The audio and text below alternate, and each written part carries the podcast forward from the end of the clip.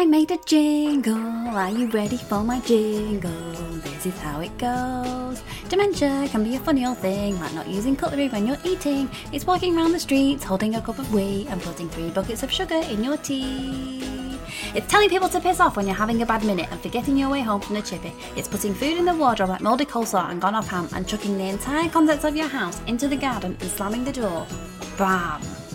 I hope you like my jingle, and now we'll start the episode.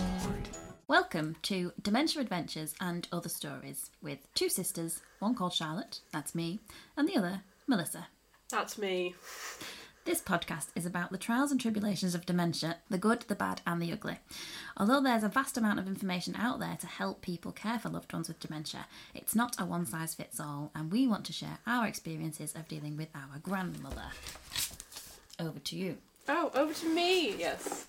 We'll also be adding in a few other random topics unrelated to dementia in our section called Your Sister is an Idiot, where we share one brain cell. Okay, so the first story about our grandmother and her dementia is when she was adamant she received a letter in the post that day. And normally you do receive post on said day, and you're like, okay, I've received a letter. However, this letter was read out to me by grandmother one particular day, and she said, I've got this letter in the post today, but I can't find the self, uh, not the self, So, the prepaid envelope that is saying that it comes with the letter. I said, all right, let me have a look at the letter. So I read the letter, and it was about uh, a change in pension provider in her last known employment. And it said, please fill out the form and send it back in the prepaid envelope provided. All good and well. But no bloody wonder she couldn't find the prepaid envelope. You know why? Because the letter was dated in 1991. But Grandma had been rummaging in her prized possessions of stuff, found this letter, and then was adamant that she'd received it in the post that morning. That morning in 2022. no, no, no, no, you've not. You received it 30 years ago. So, because she was going on about this letter for ages, I said to her, I tell you what, I'll take the letter, I'll take it to the post office, and I'll go and get an envelope and post it. She said, Will you do that? I said, Yeah. So off I went, took it to the post office. I didn't take it to the post office, I just removed it out of sight. And generally, out of sight means out of mind. Anyway, I thought that was the end of it, and the day after I went back to see her, and she asked me if I'd posted that letter. I said, Yes, yes, I posted it. She said, All right, okay, thanks. So the way dementia works doesn't always work in the way you expect. It's supposed to work that if you forget about something, you've forgotten about it. But also at the same time, if there is a bee in the bonnet of the person about something that they must do, they don't forget about it until it has been achieved, which is a bit odd. But anyway, so once the letter had been posted in Grandma's mind, then she was happy, and that was that. End of story. Anyway, things like that are a regular occurrence in helping Grandma navigate the world that she now lives in. And sometimes it's funny, sometimes it's not. yes. Anything you would like to add? It's her world, it's her reality. We're all just living in it. Exactly. We all just go along with it. And a lot of the time, when it comes to dementia, you have to think anything for an easy life. It's almost akin to having a toddler. I mean, I don't have a toddler, but I can imagine if you do You have a toddler. child free for the environment. I am child free to save the environment. Yes, I have a t shirt that says that.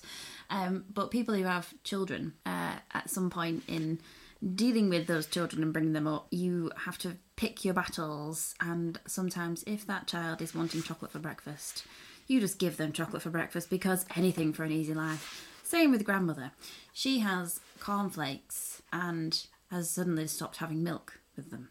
So she just has cornflakes, dry cornflakes in a bowl and nibbles on them, and that is her breakfast. If you try and give milk to those cornflakes, I'm not feeding the cornflakes. um, all hell will break loose. So anything for an easy life, just give her the dry cornflakes, and anything that you once saw as normal is not. Everything now is anything but normal, and you just have to go with the flow. And if you're having a bad day and grandmother is not playing ball. You just have to leave. leave the house, go on the block, and cool off. you know what I mean? We love her dearly, but sometimes, good God, it's stressful. Yes, agreed. That's beautiful. Currently, Melissa is uh, not really paying full attention and instead making a pretty picture for her friend's birthday. Yes. Well, I'm I'm I'm engaged. My brain is still still present. I can I can listen and draw. Her friend is called Matilda and it's her birthday. Yes, and we've had a few incidents where she's changed her name to Melitda. um, she's unaware of this, but Good job she's been practicing writing the word in calligraphy before actually putting it on the pretty picture she's done. Anyway, so that's a little snapshot into the world of dementia. We're going to have lots more dementia stories, funny ones and not so funny ones. We're now going to move on to a section we like to call your sister is an idiot. This week on Your Sister is an Idiot. What is the story, Melissa? The story in Balamory would be that I managed to take home the wrong coat from work. And I don't know how I managed to do this because, well, um, it was a man's coat and I did not realise until six in the morning the next day when I was rudely woken for the third time by my mother. So I woke up at six. My alarm goes off at quarter to seven, and if I have any excuse to go back to bed, I'm going to take it. So I was like, it's a bit early for prank calls, isn't it? I don't know why my phone was, for one, not on silent to it to have awoken me anyway. But I was like, I'm just going to ignore that. The phone then rang again, three minutes later, and I did not twig that, oh, maybe someone wants to actually get hold of it. No, no, no, no. I just thought the prank caller was very insistent on pranking me that fine morning. It was not a prank caller, it was in fact a work colleague, and having failed to contact me, they then went to my mother at six in the morning. She then burst into my room. She was like, "That was work. You've um, you've taken on the wrong coat." I was like, "Oh, excellent." So yes, that's when the panic started to kick in. So I had to get up at six in the morning. Um, Not only had you taken on the wrong coat, you'd taken on the wrong coat with someone else's house keys in it. Yes. And yes, I we needed to swap the coats because I had their house keys and they had my bus pass slash college ID. So we were both a wee bit buggered. So my mother had to drive me into town. but here's the thing. In my haste of getting ready, I'd forgotten my headphones, and if it's one thing about me, I do not leave the house without headphones. Uh, at least some way to ignore the general public's existence. So, we were halfway down the road, it's like, Mother, I've forgotten my headphones. You can either drive back now or drive back later. Um, needless to say, she did a U-turn and was like, "Oh my god, oh my god!" So I had to rush into the house, get my headphones, and then we started again. At which point we got to, I got in the car for the second time. I was like, "Oh gosh, a hard day's work." No, I, I made a joke about, "Oh, bit like deja vu, this isn't it? God, are you ready?" Mother did not appreciate this at what was now half six in the morning. So we got into town at seven ish. Um, we did coat exchange, which is the most awkward things I have ever ever encountered because, well, how do you explain to someone that yes, I'm really sorry, I took home your coat because well, it looks like my coat, even though my coat is normally with my bright red scarf, my bright red scarf that you cannot miss, and yet I took home your coat. His coat was branded, obviously, um, and well, on reflection, it was quite a bit bit heftier than mine, but I'd gone home on the tram in the car. My mother also hadn't noticed that it was the wrong coat, which, to my credit, there was. It takes two to tango. It does take two to tango. And then I got home, took it off, and was like, "Yeah, that's fine. That's sound. That's my coat." No, no, it wasn't. So I had to exchange it, and then because college doesn't start for another hour, or at least the bus to college would be pointless because the college gates aren't open.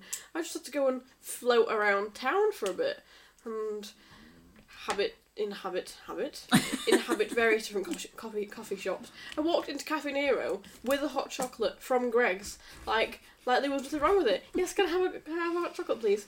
I already got one in your hand. No, I don't. This is you, nothing to see here. Most, well, I would say most notorious work story. Work story. But there have been quite a few. I am not gonna lie. Also, this pen is not working that I spent an hour and a leg on. Well, that concludes our pilot episode of Dementia Adventures and Other Stories. They will get better, I hope. and uh, we hope you enjoyed it.